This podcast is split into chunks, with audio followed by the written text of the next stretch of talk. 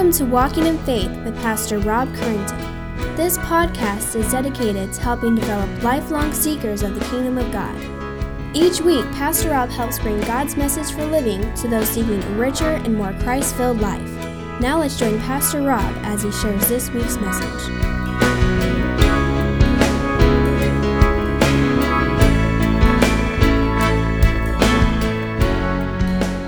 Exodus chapter 11, we're going to go back to last week's passage just to get a, a preview here, a, a, an insert of what God's going to do in Exodus chapter 11, verse 1.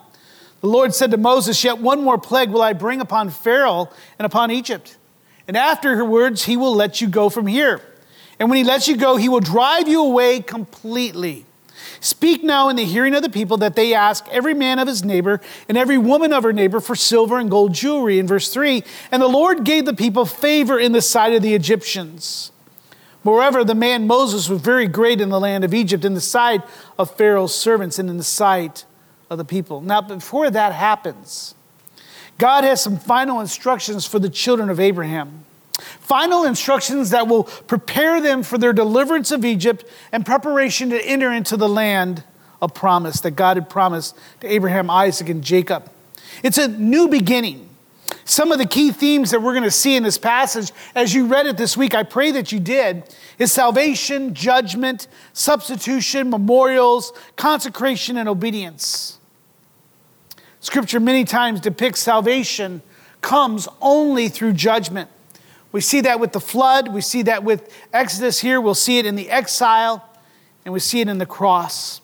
So, with that, let's now move to our passage that we read this week in chapter 12. I want to read the first six verses as we look at God provides salvation through judgment. Exodus chapter 12, starting with verse 1, the Lord said to Moses and Aaron in the land of Egypt, This month shall, this month shall be for you the beginning of months. It shall be the first month of the year for you. Tell all the congregation of Israel that on the tenth day of this month, every man shall take a lamb according to their father's houses, a lamb for a household. Verse 4. And if the household is too small for a lamb, then he and his nearest neighbor shall take according to the number of persons, according to what each can eat. You shall make your count for the lamb. Your lamb shall be without blemish, a male a year old. You may take it from the sheep or from the goats, and you shall keep it until the 14th day of the month, when the whole assembly of the congregation of Israel shall kill their lambs at twilight. Father, this here is a very um, well known passage of Scripture.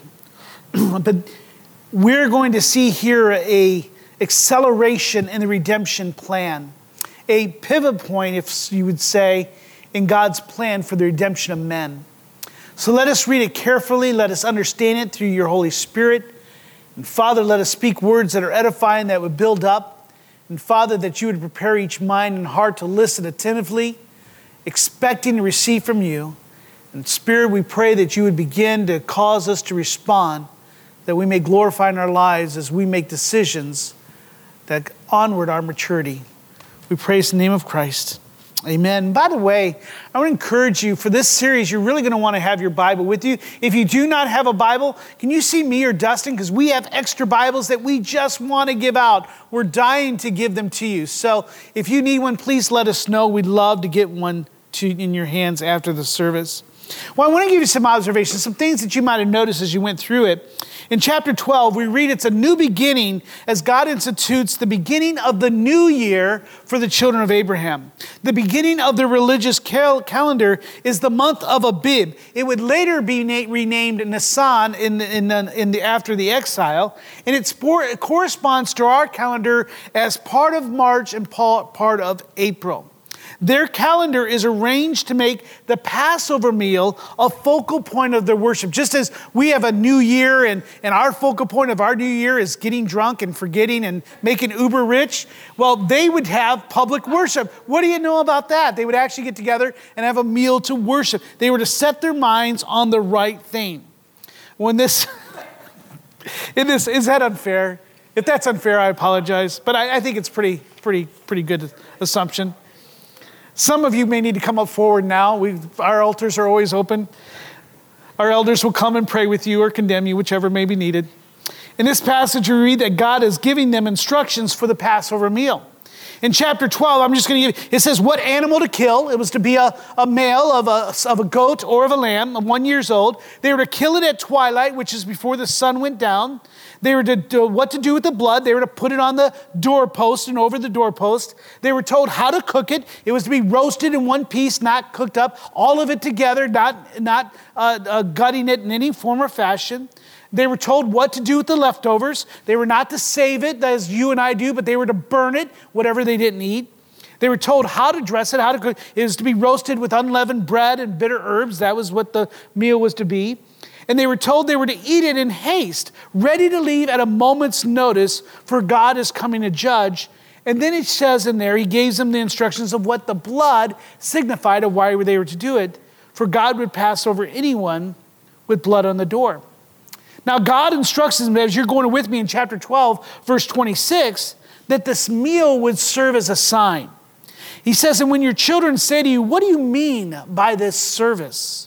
You shall say, It is the sacrifice of the Lord's Passover. For he passed over the houses of the people of Israel in Egypt when he struck the Egyptians, but spared our houses. And the people bowed their heads and worshiped.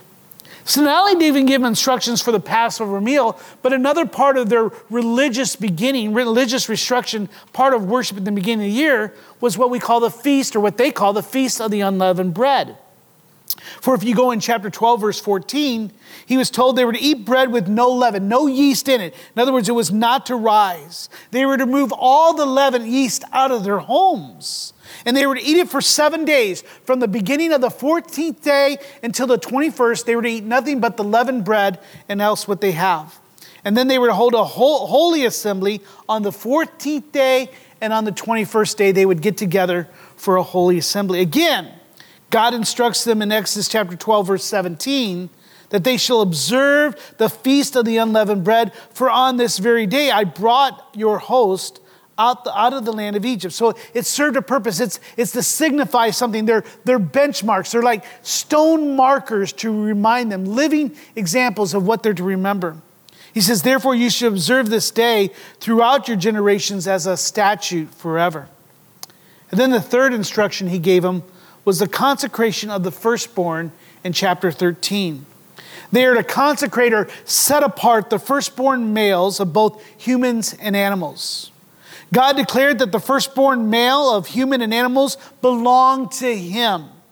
They were to sacrifice the firstborn of all male animals except for the donkey. They could redeem the donkey by killing a lamb in its place.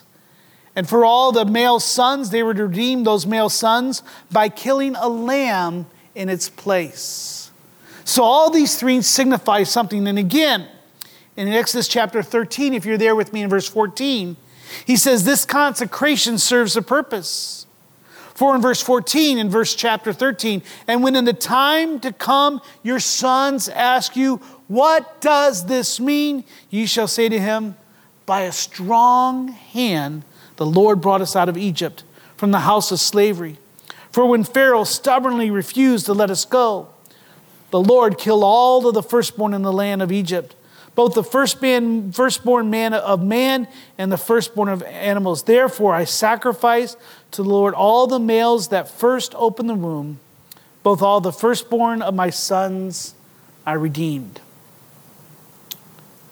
The Israelites were also instructed in Exodus 13, verse 10, that the Passover meal, the feast of the unleavened bread, shall be a statute that should be kept at its appointed time from year to year. We also, as we look in there, not only did he give them instructions, but we also learned in reading that passage that Israel left 430 years to the day they came into Egypt, fulfilling the promise that God made to Israel in Genesis 15 13.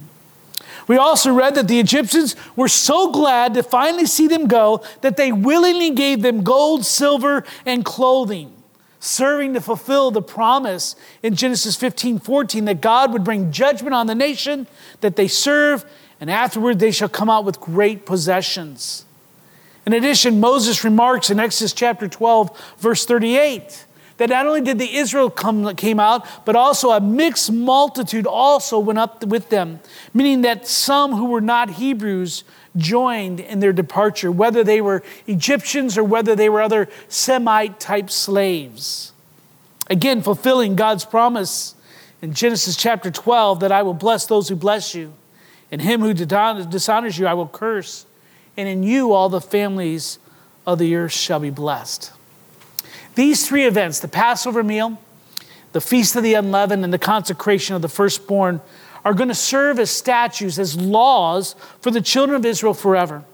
These three events serve as signs to future generations who will one day ask, What does this mean? The answer is simply going to be that God is a powerful, sovereign, and faithful God. Moses tells them in Exodus 13, verse 3, that they shall be as a mark on your hand or frontlet between your eyes, or for by a strong hand the Lord brought us out of Egypt. But how did, he find, how did they find their salvation? They found their salvation through judgment, through death, and redemption. It also points to a spiritual truth that points straight to Christ. One theologian notes that the sacrifice of the animal, the Passover meal, atones for the sins of the people. The blood smeared on the door on the doorpost uh, post purifies those who are within. God passes over them and that the eating of the sacrificial meal consecrates those who consume it. It's a shadow of what Christ accomplished on the cross. Now, what I'd like to do is move from these observations that are interesting and move to three truths that are found in our passage. The first truth is that disobedience to God's word always leads to judgment and death. I think we just need to pause there for a moment and consider that point. Disobedience to God's word always leads to judgment and death. Last week we learned how Pharaoh hardened his heart seven times while God hardened his heart five. Garden Pharaoh's heart. Hardened Garrett's heart, not garden. I, I can't say it. So God gardened Pharaoh's heart by hardening it. Let's do that. You're going to have a fun one this one. Tony. Moses records at the end of chapter 11 that he and Aaron did all the wonders and the miracles that God had told them to do before Pharaoh. Yet Pharaoh would not repent of his pride and obey the command of God to let the Hebrew children go. This disobedience leads to last and final judgment against Pharaoh and the Egyptians. Turn with me to Exodus chapter 12, verse 29. And let's read that final plague. I'll read out loud if you can just follow with me silently in your Bibles. in Exodus chapter 12, verse 29, Moses records at midnight the Lord struck down all the firstborn in the land of Egypt. From the firstborn of Pharaoh who sat on his throne to the firstborn of the captive who was in the dungeon, and all the firstborn of the livestock. And Pharaoh rose up in the night, he and all of his servants and all the Egyptians. And there was a great cry in Egypt, for there was not a house where someone was not dead. Then he summoned Moses in verse 31 and Aaron by night and said, Up, go out from among my people, both you and the people of Israel, and go serve the Lord as you have said. Take your flocks and your herds as you have said, and be gone, and bless me also. At the hand of Yahweh, death came into the land of Egypt. The firstborn son of every person was killed. The destroyer was indiscriminate in the charge of his duties that night, as the firstborn son of the high and mighty were killed, along with those in low places. Not even the animals were safe from his avenging hand. Vengeance is mine, I will repay, says the Lord. Judgment and death comes to those who rebel against the Almighty uh, Almighty God. As Scripture warns, it is a fearful thing to fall into the hands of the living God. Pharaoh and the Egyptians faced the full wrath of God as they learned that disobedience comes at a very high, severe cost. Those who killed the sons of Israel lost their own sons at the hand of God. In panic and fear, Scripture records in Exodus chapter 12, verse 33, that the Egyptians were urgent with the people to send them out of the land in haste, for they said, We shall all be dead. the children of Israel find their freedom through this sad, tragic event. But yet, we also see in Scripture that it was not just the Egyptians that were in danger of God's judgment and of death, but also the Israelites themselves were in danger of this plague which is interesting because for most of the plagues, they were immune from the previous judgments. Yet we read that they too were under judgment. Though it's not found in this immediate passage, we learn that while in Egypt, the children of Abraham had adopted the gods of Egypt as their own, and they began to worship and serve them. If you were to look back in Exodus chapter 12, verse 12, we read that one of the targets of God's judgment were the gods of Egypt. Look at verse 12. For God says, I will pass through the land of Egypt that night, and I will strike all the firstborn in the land of Egypt, both man and beast. But look at the next phrase. And on all the gods of Egypt I will execute judgment. I am the Lord. they too, along with the Egyptians, were guilty of idolatry, of worshiping idols and false gods. A good, reliable witness of this fact, of what I'm sharing with you, is that they too were in danger was a young man named Joshua. Joshua was one of the original Hebrew children that found escape that night and were miraculously saved from God's judgment. He also served as assistant to Moses during those 40 years of wandering in the desert, serving as his, one of his generals. And after Moses' death, he assumed leadership over the 12 tribes and wound up leading them to conquer the promised land. In Joshua chapter 24, verse 14, you don't have to turn there. He charged the Israelites at the end of his life. He wrote this Now therefore, fear the Lord and serve him in sincerity and faithfulness. Good point, obviously. But listen to what else he says. He says, Put away the gods that your fathers served beyond the river, speaking of the river, and, and in Egypt serve the Lord. Now he's speaking of Abraham's and his father, the river, the river Euphrates. Put away the gods that Abraham and his forefathers, and also put away the gods that your fathers in Egypt served.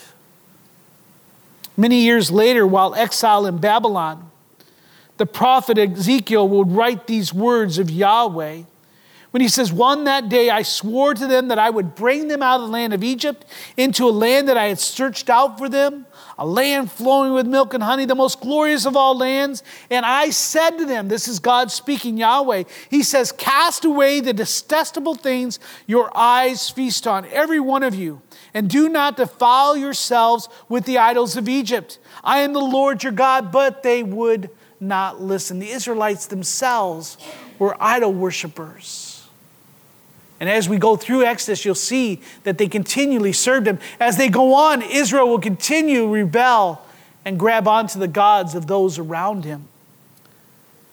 You see, we see at Yahweh a holy God, one who demands worship and honor and glory, and he judges harshly those who rebel against his ruling hand, even his own chosen children. However, he's also a living or excuse me, a loving, he is living, but he's also a loving, merciful, gracious God who provides for his children. So they too were under the judgment of the destroyer that night, which leads us to point number two. Not only is he a holy God who judges, but he's also a loving God who provides a way of escape and salvation for his children. God provides a way of escape and salvation for his children. Several days before sending the destroyer, God warns Moses and gives him instructions on how to prepare themselves for the day of judgment. In doing so, he provides a way of escape leading to their salvation and deliverance from slavery. Turn back, I don't know where you, we might be at this point, but Exodus chapter 12, verse 21. Then Moses called all the elders of Israel and said to them, Go and select lambs for yourselves according to your clans and kill the Passover lamb. Take a bunch of hyssop and dip it into the blood that is in the basin and touch the lintel the, the above the door of the house and the two doorposts with the blood that is in the basin. None of you shall go out of the door of his house until the morning. Stay in. Do not go out. No matter what you hear, do not go outside. Do not open and peek out. For the Lord will pass through to strike the Egyptians. And when he sees the blood on the lintel and on the two, posts, two doorposts, the Lord will pass over the door and will not allow the destroyer to enter your house to strike you.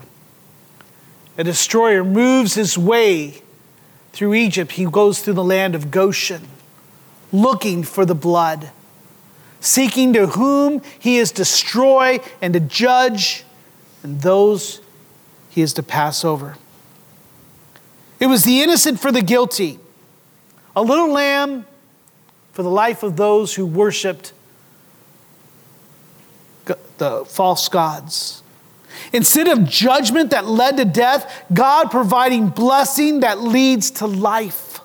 Moses records that there was a great cry in Egypt, for there was not a house that where someone was not dead. Could you imagine? I could not. Yet they were safe. I can almost imagine them hugging their children, trying to cover their ears from the anguished cries of the parents who had lost their children.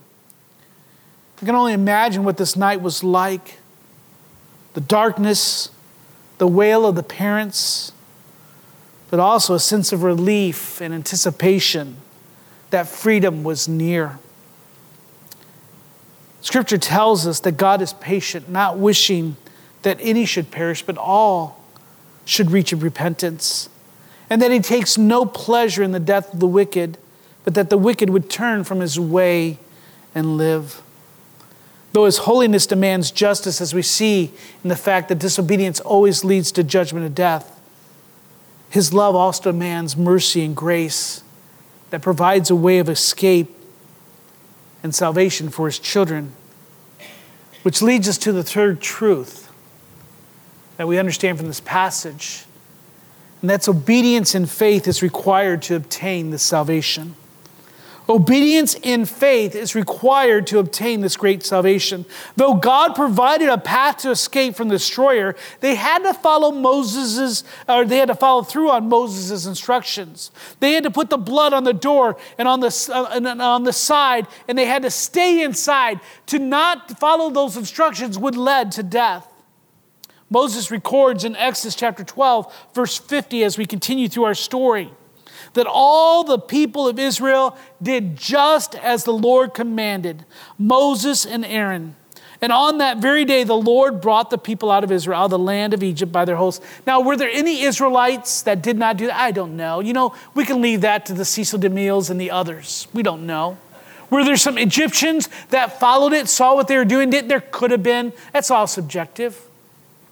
But what we see that obedience in their faith was required. They had to follow through. Just to be an Israelite and not follow through in obedience and faith would have caused them to fall into judgment. But yet, their faith in God's word and their obedience to Moses' instructions that they, were to, they, that they were to be delivered from judgment. Again, God expects obedience from his children. Theologian Dane Ortlund writes that obedience in carrying out the ritual is grounded in the grace of God's salvation, and that God's grace is the fuel that drives the believer's obedience response. Could you imagine? Oh, kill a lamb, and by the way, put some blood on your door, and, and you won't die. It sounds weird. It sounds strange. I mean, there's not a punch card, there's not an app on my phone that says, hey, this. It's blood and door. Who's going to do that?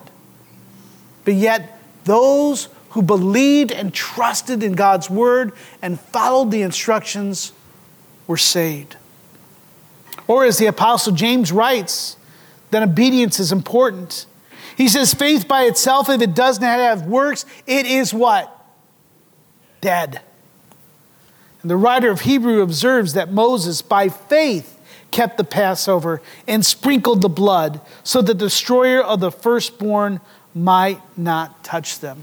So let's go back and look at those three again. I'm going to have to turn back here. Number one, we see that the spiritual truth is disobedience to God's word always leads to judgment and death. But yet, God, in His love and mercy, provides a way of escape and salvation for His children. Yet, obedience in faith is required to obtain this great salvation. In review, we read, we learn that God's justice and holiness demands that God executes judgment on the guilty. Pharaoh and the Egyptians had to pay a price. And that cost of disobedience is severe. It is death. We learned this with our first parents, uh, Adam and Eve, in which a lamb had to be killed or an animal had to be killed for them. Love, grace, and mercy, though, demands that God provides salvation from judgment for his children.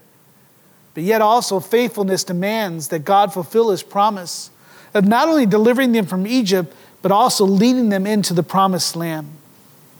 Yet Pharaoh, the Egyptians, and the children of Israel are not the only ones who have disobeyed God's command.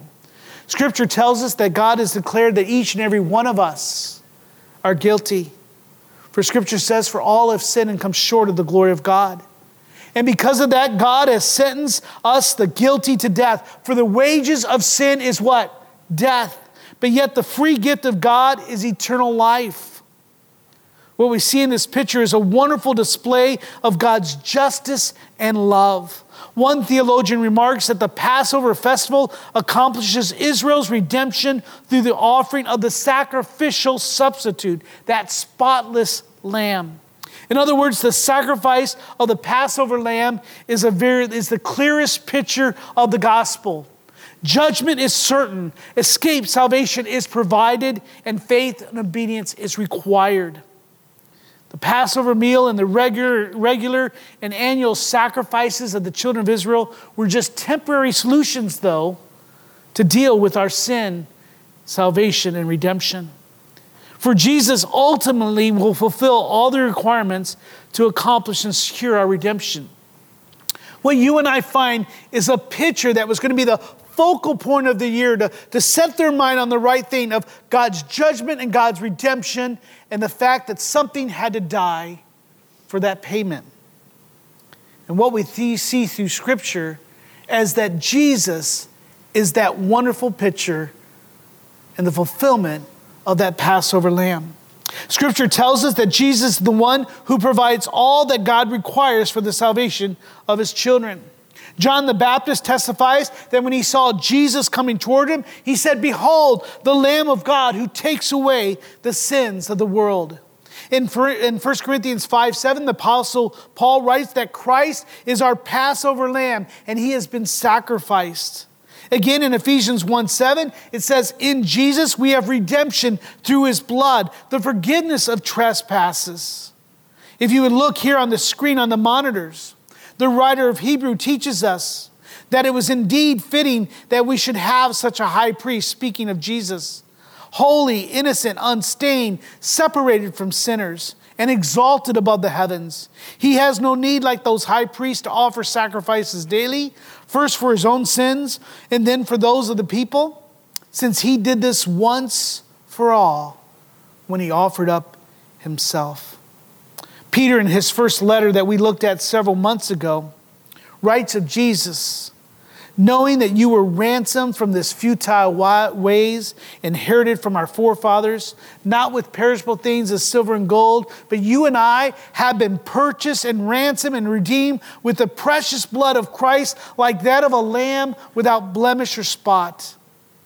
And finally, the angel of heaven and tells the apostle John that we read earlier that Jesus is the one who is worthy to take up the scroll and opens its seals, for he was slain, and it was by his blood he ransomed the people of God from every tribe and language and people and nation. You see, in the Old Testament, it was prophesied that the Messiah would be pierced for our transgressions, that he would be crushed for our iniquities, and that upon him the chastisement that brought us peace, and with his wounds we would be healed. It would go on to say that Jesus, or Messiah, who's the Christ, would be oppressed. He was afflicted, and he opened up his mouth. He was like a lamb that is led to the slaughter, and like a sheep before its shearer is silent, so he opened not his mouth. And that his soul makes an offering for our guilt. In the New Testament, Jesus himself would use the Passover meal as a way of explaining his impending death to his followers in Luke. In many ways, Jesus' death was like the Passover lamb. Jesus' death occurred on the past during the Passover festival, according to the Gospels, Matthew, Mark, and Luke. The lamb was to be, swain, to be slain, to be slain at twilight before sunset. The Jewish historian of the fifth century wrote that it was customary to sacrifice the lamb at three o'clock. That was the very time that Jesus died, 3 p.m., Jerusalem local time. No bones of the lamb were to be broken, Moses said. And the gospel tells us specifically that none of the bones of Jesus were broken. So, what we see in Exodus is God providing an escape, but He's providing a shadow, a type of one who would come and do that for the world. For what was temporary has now become permanent. Jesus is that Passover lamb. And as we read the Exodus story, it is a great escape. But there is one of a greater escape. For this is those for just the Jews who would put the blood on, but now we have a blood that passes over much more. One that's not made with human hands, but one that's made by the very hands of God. Now, for us today, because I want to bring it together, this passage teaches us, though, of a great truth. And this is the truth that you and I need to understand. And I'm going to call it the doctrine of substitution. The doctrine of substitution. This doctrine teaches that God fulfills his requirement for justice and demonstrates his love by pouring his wrath that was rightly deserved for you and I onto an innocent party that pays the penalty of our sin. It's demonstrated with Adam and Eve when God kills an animal to clothe them. It is displayed when God accepts a ram instead of Isaac, uh, Abraham's son, to be sacrificed. It is shown through Israel's history as the priests would sacrifice animals for the sins of the people. But again, these were just temporary solutions and only pointed to the greater sacrifice Jesus, the Messiah. Hebrew, Hebrews 9 20 tell, 22 tells us that without the shedding of blood, there is no forgiveness of sin. God is justice, He is holy, and He demands justice. Judgment must be passed on. But yet, in His love and His mercy, He's given us His grace. Would you take your Bibles, if you would, real quickly, and turn to Isaiah chapter 53?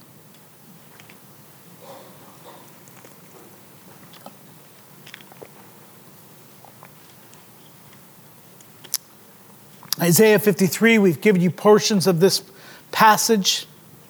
Very familiar, speaks of the Messiah.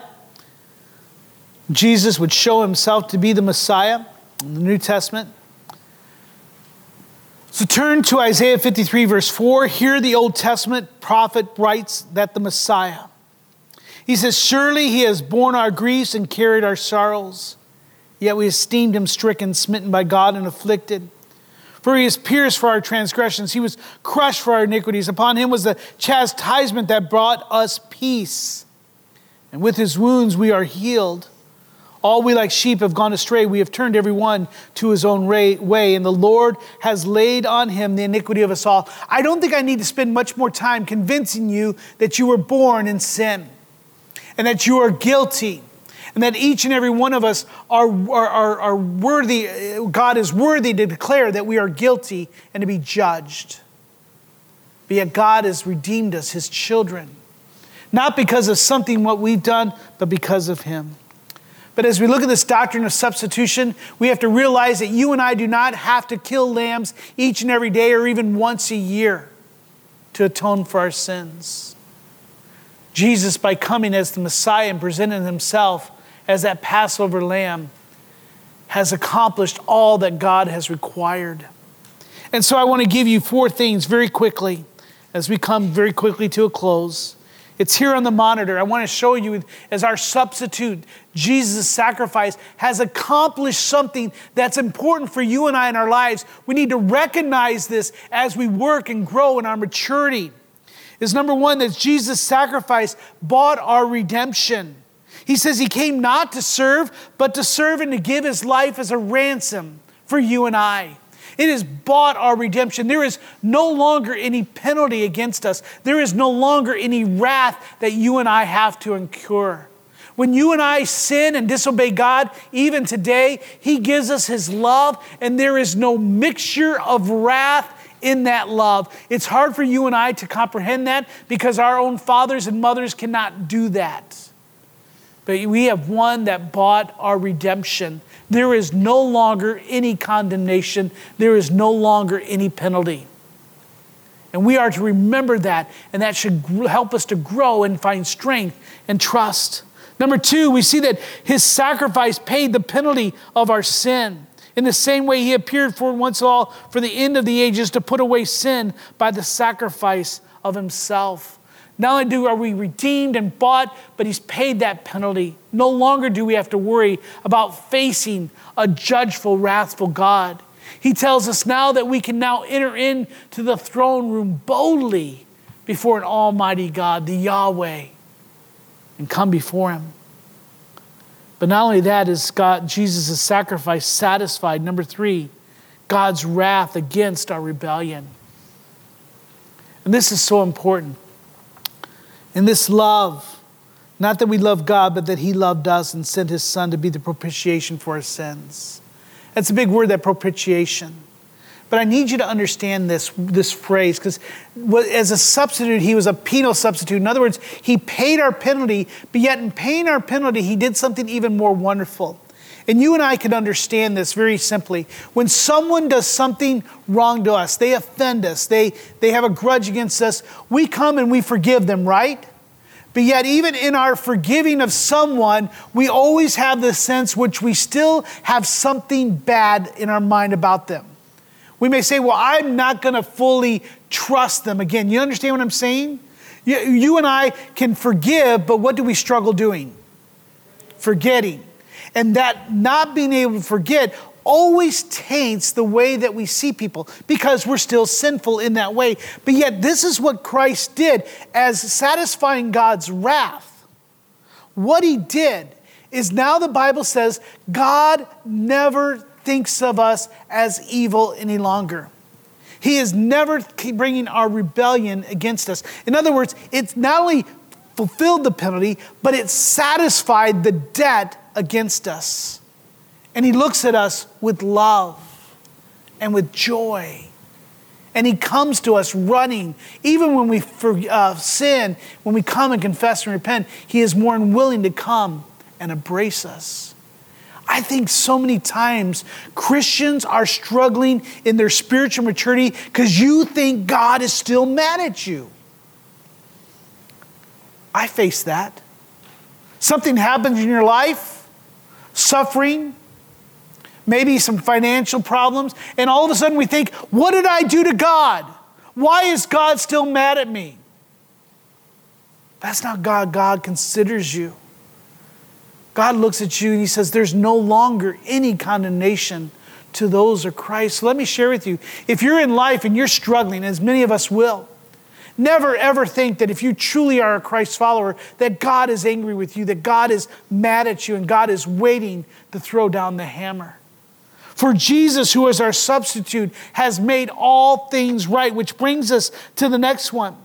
For Jesus' sacrifice has brought reconciliation with God.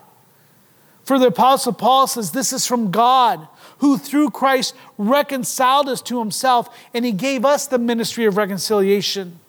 That in Christ, God was reconciling the world to himself, not counting their trespasses against them, and entrusting to us the message of reconciliation. See, God has adopted us into his family. And for us, he is not the wrath, wrathful, judging God, but a loving, merciful Father who's adopted us as his own children and has many treasures and wonderful gifts to give us. We must recognize that no longer do we need something to pay for our sin and our rebellion, but that Jesus, as our Passover lamb, has accomplished that. You know, there's a wonderful hymn.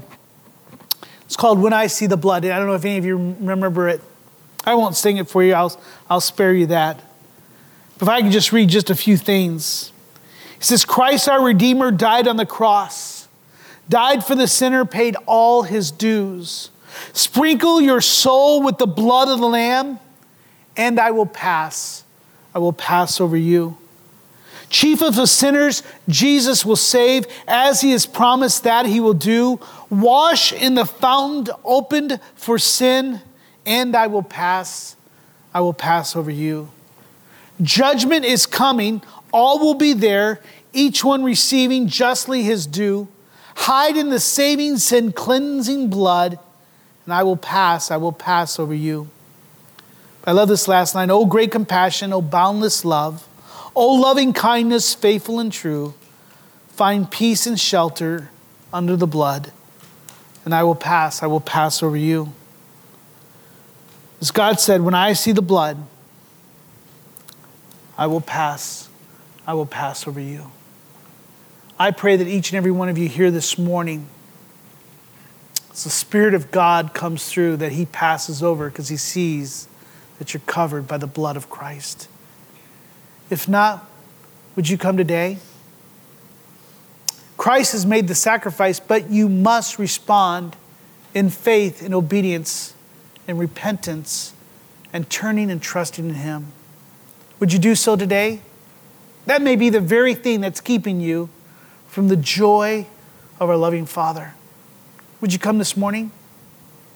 If you're here and you have, and Christ has passed over you, I would pray today that you would let that truth just help you grow in maturity. That with boldness you will open the door, walk out, and follow Him to the land that He's t- calling us to.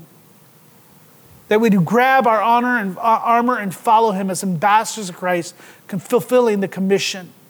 For there's many others that need to hear the gospel. Do not let Satan tell you that God is angry with you, that he's still looking to judge you, for God does not, but loves you with a love and a grace that you and I could not even fathom.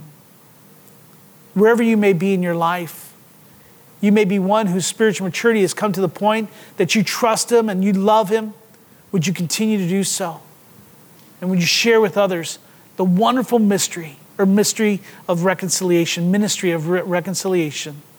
That God has sent a substitute to pay the penalty that He requires for those that have disobeyed Him. With every eyes closed, every head bowed, we just take a moment to pause for what was said here this morning. Would you consider the Lamb who died for you? The fact that God will judge the living and the dead, our family members those we love and care for, our friends, our favorite waitress, the one who waits for us at the store. Will God see the blood and pass over the, you, them? Are they just waiting to hear the gospel message from you? Would you pray and say, Father, Spirit, help me understand what I should be doing today? Would you respond to the Spirit's call in your life? Do not neglect such great salvation, but fulfill that which God has called us to do in faith and obedience. Father, we ask these things. Make us sufficient. We thank you that you sent your wonderful Son, Lord, to be the substitute for us. Father, that we no longer have to pay for our own sins by killing a lamb, an innocent, Father, but in your innocent Son, once and for all, that debt has been paid. And Father, may our lives and our minds and our hearts be comforted. May give us strength and boldness and the courage that we need. Continue to live as ambassadors as we fulfill the commission you've given us. We praise the name of your Son. Amen. We hope you have enjoyed this week's Walking in Faith podcast. We encourage you to share this podcast with others in order to help spread God's message to all those in need. If you have any questions or comments, we would love to hear from you. Email us at walkinginfaith at orangevilla.org. You can help us spread this podcast by writing a review at iTunes, and don't forget to visit us online at orangevilla.org. There you will find more information about our ministry, as well as share your thoughts, submit prayer requests, and find out how you can help others to grow in God's love.